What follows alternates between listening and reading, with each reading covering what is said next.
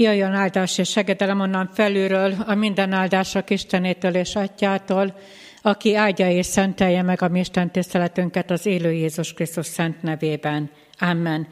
Isten tiszteletünk kezdetén énekeljük a 81. Zsoltárunk első versét. Örvendezetek az erős Istennek.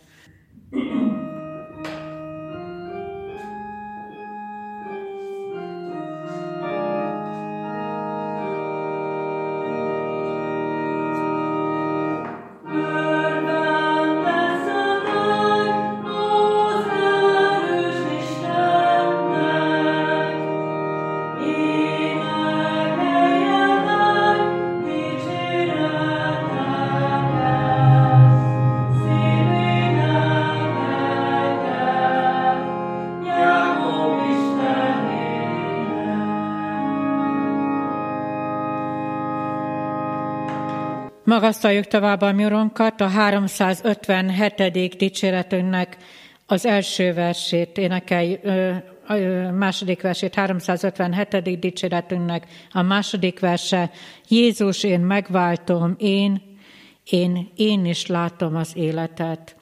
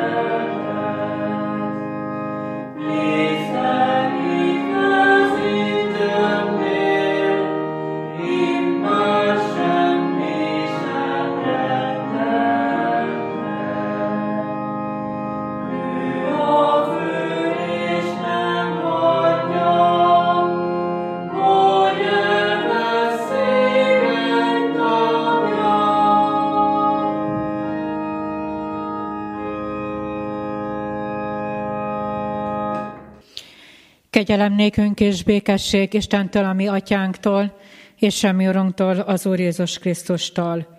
Amen.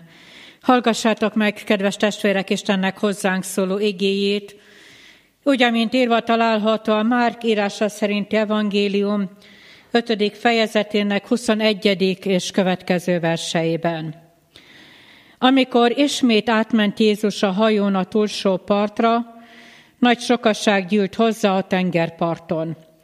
Ekkor történt, hogy oda ment hozzá egy zsinagógai elöljáró, név szerint Jairus, és amint meglátta őt, lábához borult és égyesedezett. Az én leánykám halálán van, jöjj, tedd rá a kezedet, hogy meggyógyuljon és éljen. Jézus el is ment vele, és nagy sokaság követte őt, majdnem összeszorították. És egy asszony, aki 12 éve vérfolyásos volt, sok orvostól sokat szenvedett, és minden vagyonát rájuk költötte, de semmit sem javult, sőt, inkább még rosszabbul lett. Amikor Jézus felől hallott, a sokaságban háta mögé került, és megérintette a ruháját. Mert azt gondolta, ha csak ruháját érintem, és meggyógyulok és azonnal megszűnt vérének folyása, és megérezte testében, hogy meggyógyult bajából. Jézus pedig azonnal észrevette, hogy erő árad ki belőle, megfordult a sokaságban, és azt kérdezte, ki érintette a ruhámat? Tanítványai azt mondták, látod, hogy a sokaság szorongat téged, és azt kérdezett, ki érintett meg engem? Ekkor Jézus körülnézett, hogy lássa, kitette ezt. Az asszony pedig, mivel tudta, hogy mi történt vele, félve és remegve előjött, leborult előtte, és elmondta neki a teljes igazságot. Ő pedig azt mondta neki, leányom, a te hited megtartott téged, eredj el békével, és bajodból meggyógyulva légy egészséges. Még beszélt, amikor megérkeztek a zsinagóga előjáróinak házától ezzel az üzenettel, leányod meghalt, miért fárasztanád tovább a mestert? Jézus pedig, ahogy hallotta azt, Amit mondtak, így szólt a zsinagóga előjáróhoz, ne félj csak így. És senkinek sem engedte, hogy vele menjen, csak Péternek, Jakabnak és Jánosnak, Jakab testvérének. Amikor megérkeztek a zsinagóga előjárójának házához, és látta az űrzavart, a sok siránkozót, és jajgatót bement, és így szólt hozzájuk. Miért zajongtok és sírtok? A gyermek nem halt meg, hanem csak alszik. De azok kinevették, ő pedig mindenkit kiküldött, maga mellé vette a gyermek apját és anyját, és a vele levőket, és bement oda, hol a gyermek feküdt. Majd megfogva a gyermek kezét, azt mondta neki, Talita kumi, amely azt jelenti, lányka, neked mondom, kelj föl. A leányka azonnal felkelt és járt, mert 12 éves volt már. Azok pedig szinte magukon kívül voltak a csodálkozástól, de ő szigorúan megparancsolta nekik, hogy ezt senki meg ne tudja, majd azt mondta, hogy adjanak a lánykának enni. A kegyelem Istene tegye megáldotta az ő szent igének meghallgatását, szívünk befogadását és megtartását, hajtsuk meg fejünket az Úr előtt, imádkozzunk. Urunk, köszönjük néked, hogy Te ott hagytad a túlsó partot, és eljöttél erre a partra, ahol, ahol mi élünk. Köszönjük néked, Urunk, hogy hozzád mehetünk. Köszönjük, hogy Te annyira közel jöttél hozzánk, hogy elég csak leborulni előtted, és Te meghallgatod az imádságainkat. Úgy szeretnénk, Urunk, azzal az asszonyi hittel, azzal a zsinagógai elöljárói hittel ma megállni Te előtted, és kérni és várni testi gyógyulást, lelki gyógyulást, lelki megújulást. Köszönjük néked, Urunk, hogy Te kész vagy imádságainkra válaszolni. Így állunk meg most előtted, és kérünk téged, hogy igéddel ajándékozzál meg bennünket, kegyelmedből kérünk. Amen. Ige hirdetésre készülődve a 349. dicséretünknek az első versét énekeljük, 349. dicséretünk első versét énekeljük.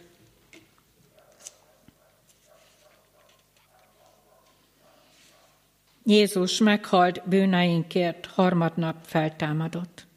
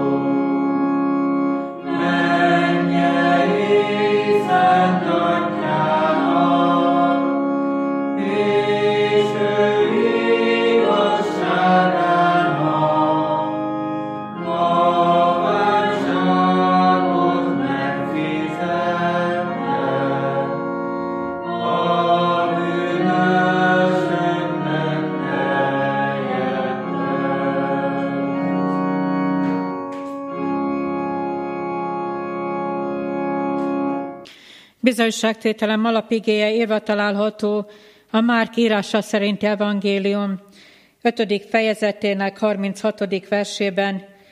Jézus pedig, ahogy hallotta azt, amit mondtak, így szólt a zsinagóga elöljáróhoz, ne félj, csak higgy. És János evangélium a 11. fejezetének 25. és 26. verse. Ekkor Jézus azt mondta, én vagyok a feltámadás és az élet, aki hisz én bennem, ha meghal is él, és mindenki, aki él és hisz én bennem, soha meg nem hal. Hiszed-e ezt? Kedves testvérek, amikor a mai bizonyságtételre készülöttem, egy drága testvérünk jutott eszembe, aki, aki súlyos betegséggel küzd, már talán több mint egy, egy éve, és rágondolva készültem erre a bizonyságtételre. Az Arándó Kutya című könyvben ö, olvastam egy részt, és ezt szeretném bizonyságtételem elején elolvasni nektek. Rövid két mondat, és ezzel is szeretném majd a bizonyságtételemet zárva. A könyvírója ezt mondja, Ó, én balgatag, ebben az undok tömlöcben sínlődöm, amikor szabad lehetnék, mint a madár – hisz az ígéret kulcsát hordozom a szívemben. Azzal pedig bizonyosan tudom, kétség várában minden zár kinyílik. Jairusról szeretnék néhány gondolatot elmondani.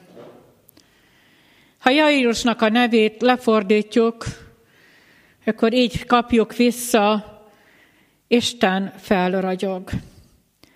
Ez vonul végig a mai bizonyságtételemben. Illetve Jézusnak Jairus felé mondott biztatása és bátorítása, ne félj, csak higgy. Csodálatos volt megtapasztalnom azt, és hogyha az ember figyelmesen elolvassa Isten igéjét, azt látjuk, hogy ez a történet Jairusnak a története, így kezdődik, hogy Jézus ismét átment a túlsó partra. A túlsó partra, ahol mindig sokan vannak. Itt is tömeg várja Jézust, mert csodát szeretnének látni, mert gyógyulást szeretnének kapni, mert szavát szeretnék meghallani. És ezen a túlsó parton, ahová Jézus átérkezik, megérkezik, meglepő dolgok történnek. Aton a túlsó parton, ahol mi is élünk, nem várt emberekkel lehet találkozni. Itt van a zsinagógai elöljáró, és itt van meglepő módon egy közösségből a betegsége miatt kitiltott tisztátalan asszony. De ezen a túlsó parton, ahova Jézus jön, csodákat élhetünk át. A túlsó parton nem maradhatok titokban. Ezen a túlsó parton igen, vállalnom kell, hogy ki vagyok. A zsinagógai elöljáró vállalja hivatalát, a bűnös asszony, a tisztátalan asszony, nem a bűnös asszony, hanem a tisztátalan asszony vállalja tisztátalanságát. És a nem várt emberek között most nézzük ezt a zsinagógai elöljárót, Jairost.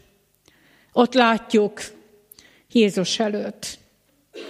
Egy elöljáró, aki leborul, és nem akar mást kérni, nem önmagának kér, hanem gyermeke számára kér Jézustól csak, csak gyógyulást.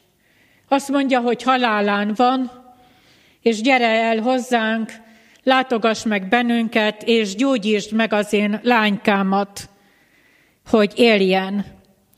Nem kér mást, csak gyógyulást. Mi vezette oda ezt az embert?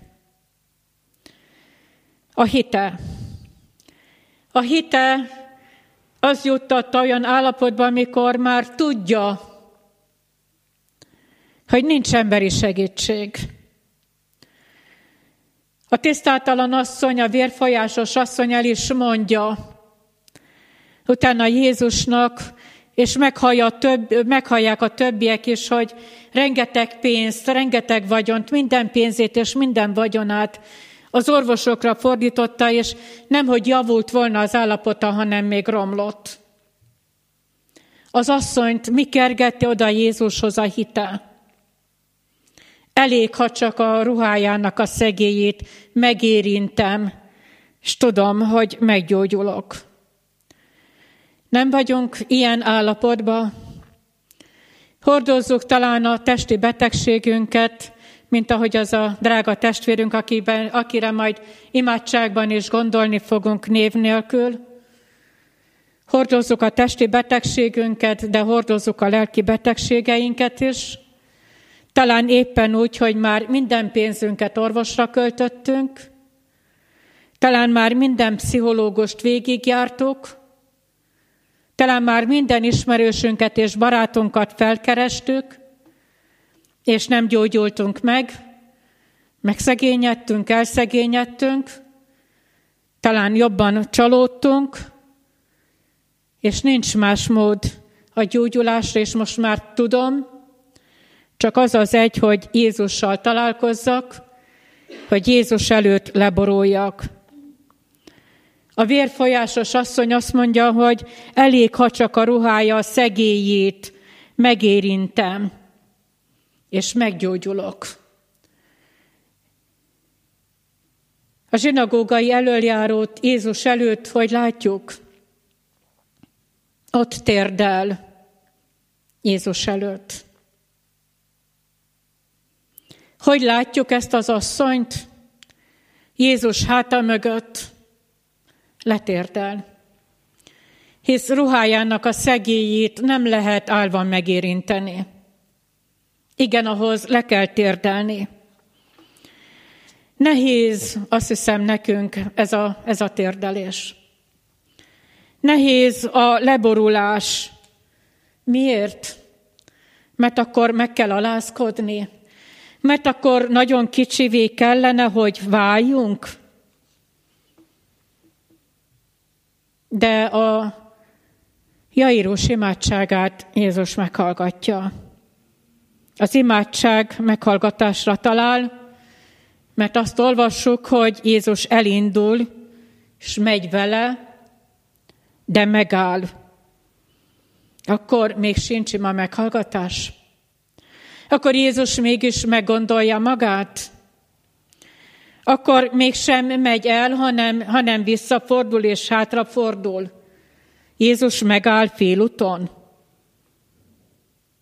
Jézus igen, megáll félúton. De Jézus sohasem végez félmunkát. A vérfolyásos asszonynak Előre kell jönni, és bizonyságot kell tenni. Mit mondott? Vajon magába Jairus? Ez az asszony már meggyógyult. Minek megállni, minek foglalkozni vele? Talán a tömeg is ugyanezt mondta, hangosabban, hogy minek áll meg, miért nem megy Jézus, Hát ott várja még a beteg gyerek, hát az asszony pedig már meggyógyult, mit kell vele foglalkozni? Jézus nem végez félmunkát. Nem elég a testi gyógyulás. Jézus az embert testileg és lelkileg is látja. Az asszonynak elő kell jönni az elrejtőzködéséből. Le kell borulni a Jézus előtt, és el kell mondani a bizonyság tételét. El kell mondani azt, hogy, az, hogy kitaszított voltam, hogy tisztátalan vagyok, hogy nem jöhettem volna ide, nem lehettem volna az emberek között, mert beteg vagyok. És el kellett mondani azt, hogy nekem volt annyi hitem, hogyha megérintem Jézus ruhájának a szegélyét, én meggyógyulok. Ezt olyan fontos volt Jézusnak megvárni. Nem lehetett volna, hogy Jézus azt mondja, hogy, hogy maradj itt, mindenki maradjon itt, elmegyek Jairus házába, és egy-két óra múlva, vagy egy-két nap múlva, de visszajövök, ti maradjatok itt, ti várjatok meg, nem kellett volna inkább ezt mondani? Nem. Nem. Mennyire jó tudni azt, hogy, hogy nem lehet elrejtőzködni, hogy Jézus lát. Látja azt a, azt a cérnaszál hitet, ami, ami, ami ott van bennem, hogy én ezzel a cérnaszál hitemmel belekapaszkodok abba az utolsó szalmaszálba, ahogyan az az asszony. Nincs más módom, nincs más lehetőségem, nincs más orvosom. Egy halleluja ének, a drága orvos közeleg. Van ilyen hitem, ilyen cérnaszál hitem, hogy elég, ha csak a ruhája szegélyét megérintem, nem teszem próbára. Az az asszony azt mondta, hogy, hogy én tudtam, hogy nekem ez elég. Tudok-e leborulni? Leborulni és megalázkodni? Igen, az ember rögtön azt kérdezi, nem ért volna rá később? Nem. Gyószövetségi ige szakasz szeretnék elolvasni Prédikátor könyve harmadik fejezetének második és következő verseit. Ideje van a születésnek, és ideje van a meghalásnak. Ideje van az ültetésnek, ideje van az ültetvény kiszaggatásának. Ideje van az ölésnek, és ideje van a gyógyításnak. Ideje van a rombolásnak, és ideje van az építésnek. Ideje van a sírásnak, és ideje van a nevetésnek. Ideje van a jajgatásnak, és ideje van a táncolásnak. Ideje van a kövek szétszórásának, és ideje van a kövek összegyűjtésének. Ideje van az ölelésnek, és ideje van az öleléstől való tartózkodásnak. Ideje van a keresésnek, és ideje van az elvesztésnek. Ideje van a megőrzésnek, és ideje van az eldobásnak. Ideje van a szaggatásnak, és ideje van a megvarásnak. Ideje van a hallgatásnak, és ideje van a szólásnak. Ideje van a szeretetnek, és ideje van a gyűlöletnek. Ideje van a harcnak, és ideje van a békességnek. Ideje van.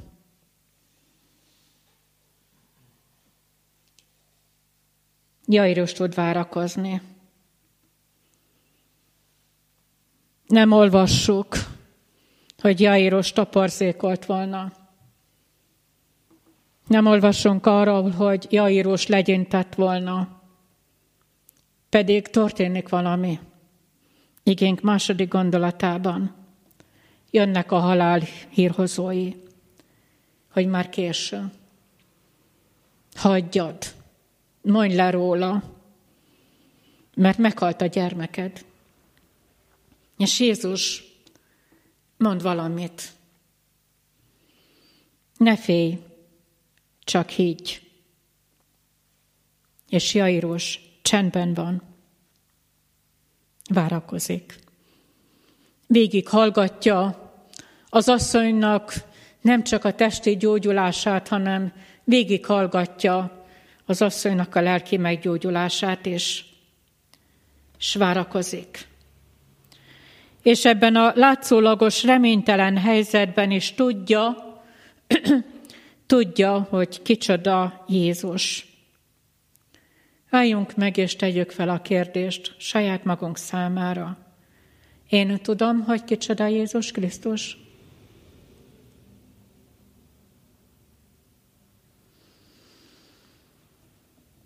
Jairos még akkor is hisz Jézusban, amikor azt mondják az, a hírnökök, hogy vége, mindennek vége, hagyd az egészet. Gyere, sirasd és temesd el a gyermekedet, mert már meghalt. Micsoda a hita van ennek az embernek, ennek az apának. Micsoda lelki békesség, és micsoda lelki nyugalom. Csendben van. Jézus lábánál. Jézus lábánál. Jairus hiszi, hogy Jézusnak adatot minden hatalom menjen és földön. Mi ezt hisszük? Hogy Jézusnak adatot minden hatalom menjen és földön? Mert mit jelent ez a Jairus név? Hogy Jézus Krisztusban felragyog az Isten. Nem csodálatos? A két dolognak a találkozása, hogy Jairus a nevében hordozza a bizonyságtételt, hogy Jézus Krisztusban felragyog az Isten dicsősége, és én ezt megláthatom. Várakozás, csend. Mi történt? Mi zajlott le Jairosnak az életében? Meghalt a gyermeked, ne fárazd a mestert, ne félj, csak higgy. Jézus azt mondja, hogy Jairos, ne légy bizalmatlan. Ne veszítsd el azt a hitedet, amivel idejöttél. Ne félj, csak higgy. Jairusnak nem abban kell hinnie, hogy a gyermeke meggyógyul, hanem abban a Jézusban, akitől kéri gyermekének a gyógyulását. Ne a csodába higgy, ne a gyógyulásban higgy, hanem Jézus Krisztusban, akinek adatott valóban minden hatalom menjen és földön. Ilyen erős a mi hitünk. Miben? Vagy kiben hiszel? A csodákban? Abban a tömegben, aki ott volt és átélte a csodát, és történt változás? Vagy mindenki ment tovább? Nem tudjuk. Csak azt tudjuk, hogy a vérfolyásos asszony meggyógyult. Ne félj, csak higgy. Jairus, hidd el, hogyha még a hírvivőknek a gondolata és mondata, üzenete igaz is, még ha igaz is, de nekem hatalmam van a halál felett is.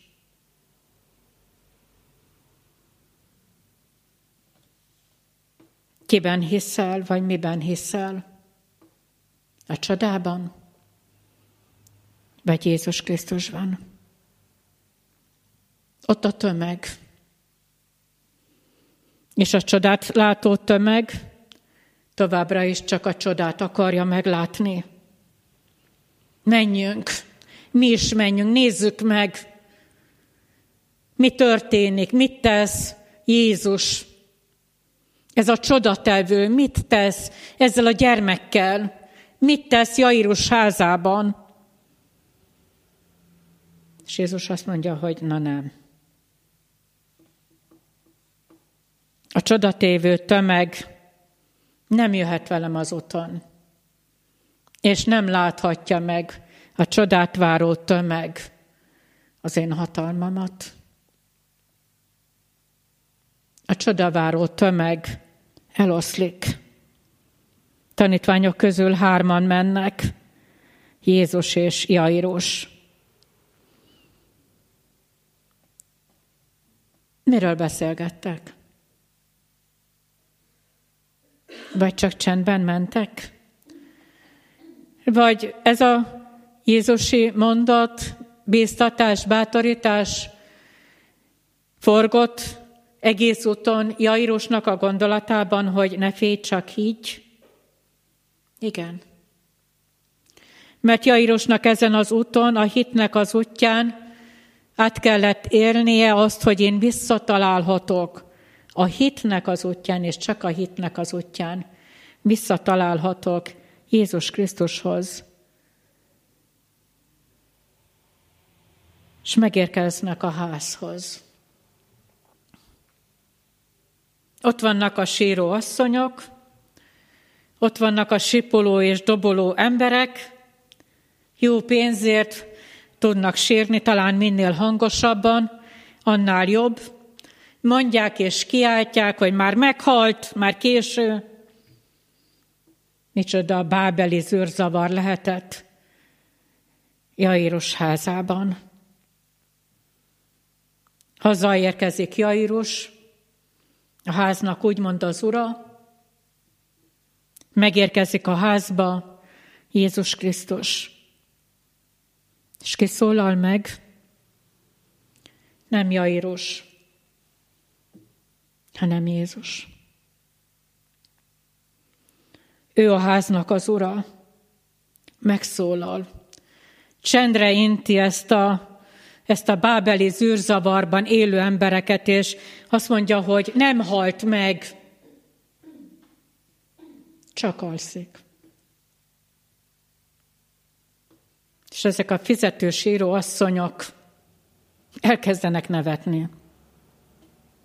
Nem megrendítő? Ilyen és ennyi csak az emberi vigasztalás. Ha úgy kell, akkor sírok, ha úgy kell, akkor, akkor nevetek. A fizetett sírásból nevetés. És a hívő ember, Jairus, nem a maga látásában bízik, hanem az Úr szavában. Tovább mondja Jézus, nem csak az, hogy ne félj, csak higgy, hanem ezt a mondatot tovább mondja, és azt mondja, hogy csak alszik. Így kezdődik az új élet. Alvó állapotunkban az Úr mellénk áll. A kérdés csupán az, hogy felébredek-e, János Evangélium 5. fejezetének 21. és következő verseit. Én vagyok a feltámadás és az élet. János Evangélium a 11. fejezetében. És felmegy a felső szobába, ahol a lány van, a kislány fekszik. És tesz valamit Jézus megfogja ennek a gyereknek a kezét, és talpra állítja.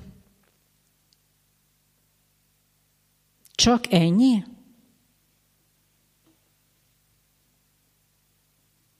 Igen, csak ennyi. Mert Jézus azt mondja, hogy kelj fel. Igen, ha valaki egyszer az ő kezébe oda tudja tenni a kezét, Jézus az, aki meg akarja fogni a kezedet. És neked mondja, hogy állj talpra, hát kelj már fel, ébredjél már fel, alvó állapotodból. Állj már talpra. Ha megfognád a kezét, ha belehelyeznéd az életedet, a betegségedet, a kételkedésedet, a nyugtalanságodat, belete, beletennéd a, a félelmeidet, akkor átélnéd azt a csodát, hogy, hogy ő megtartja te életedet. Hát nem fog elejteni. Én vagyok a feltámadás és az élet. Miért nehéz meglátni Jézusnak a kezét? Miért nehéz nekünk a felénk nyújtott kézbe beletenni a saját magunk életét, a saját magunk kezét? Hisz az Úrnak a hatalma az egy őrző hatalom. És Jézus szava életet adó szó. Lányka, neked mondom, kelj fel! És éljél! Mit mondanak? a hírnökök, akik jönnek Jairushoz, ugyan hagyjad már, hát már meghalt. És mit mond Jézus? Kelj fel. Még a halálban is Jézus szava életet ad. Csoda történt? Igen. Lényeges és fontos? Nem. Hát akkor mi a fontos? Jézus Krisztus, aki ezeket cselekszi az én számomra is, hogy halott állapotomból, ó emberemből ki tudott hozni, és életre tudta állítani az én lábaimat. És nekem is ugyanezt mondta, hogy kelj fel halott állapotodba, amiben voltál, kelj fel. Jézus, ezzel kezdtük, a túlsó partról érkezett. A lánykáért, Jairusért, a vérfolyásos asszonyért. Te érted, és én érettem. A kérdés csak az, hogy velem, veled, vagy nélküled fog-e Jézus visszatérni a túlsó partra. A döntés ma is a tiéd. És befejezésül akkor a könyvből, az Arándok útja című könyvből a bizonyságtételem elején elmondott rész, ó én balgatag, ebben az undok tömlőcben sínylődöm, amikor szabad lehetnék, mint a madár, hisz az ígéret kulcsát hordozom a szívemben, azzal pedig bizonyosan tudom, kétségváramban minden zár kinyílik. Használd ezt a kulcsot, hogy kinyíljon kétségváradnak minden ajtaja. Segítsen erre az Úr téged. Amen.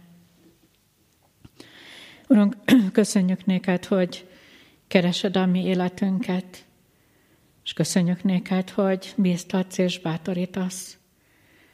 Engedd, hogy hagy lássunk téged valóban nagynak, hatalmasnak és dicsőségesnek. Hagy meg azt az átszegezett kezet, amely keresi a mi életünket. Köszönjük néked azt az utat, amit megtettél helyettünk és érettünk, hogy elhagytad a menny dicsőségét, és lejöttél el erre a földre, hogy megkeresd a mi életünket. Köszönjük néked, Urunk, hogy leborulhatunk előtted. Köszönjük, hogy átélhettük már annyiszor, hogy Te imádságot meghallgató édesatya vagy. Urunk, köszönjük néked, hogy ebben a csendben elét hozhatjuk beteg testvérünknek az életét, családjának az életét. Köszönjük néked, hogy belét kapaszkodnak.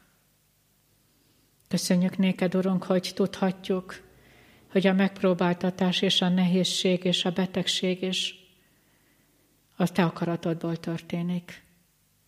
De mégis közösen szeretnénk imádkozni te hozzád és kérni beteg testvérünk számára a gyógyulást.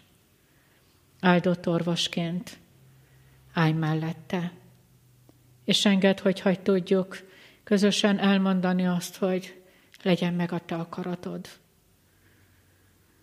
de segíts arra bennünket, hogy hagy tudjunk mégis nem csak ő érette, hanem minden betegért, elesettért, magányosért, terhet hordozóért, imádkozni és könyörögni. Te légy, Urunk, a áldott orvosunk, vezetőnk és pásztorunk, irgalmatból kérünk. Amen. Mi atyánk, aki a mennyekben vagy, szenteltessék meg a te neved, jöjjön el a te országod, legyen meg a te akaratod, amint a mennyben, úgy a földön is. Minden napi kenyerünket add meg nékünk ma, és bocsásd meg védkeinket, miképpen mi is megbocsátunk az ellenünk védkezőknek, és ne vigy minket kísértésbe, de szabadíts meg a gonosztól, mert Téd az ország, a hatalom és a dicsőség mindörökké. Amen. Mindezeknek utána az atyának kegyelme, a fiú szeretet és a Szentlélek Istennek velünk való közössége legyen és maradjon minnyájunkkal. Amen. Záróéneknek énekeljük a 440. dicséretünknek a 14. versét, 440. dicséretünknek a 14. verse, Add Úr Jézus halálodban, követnünk életedben.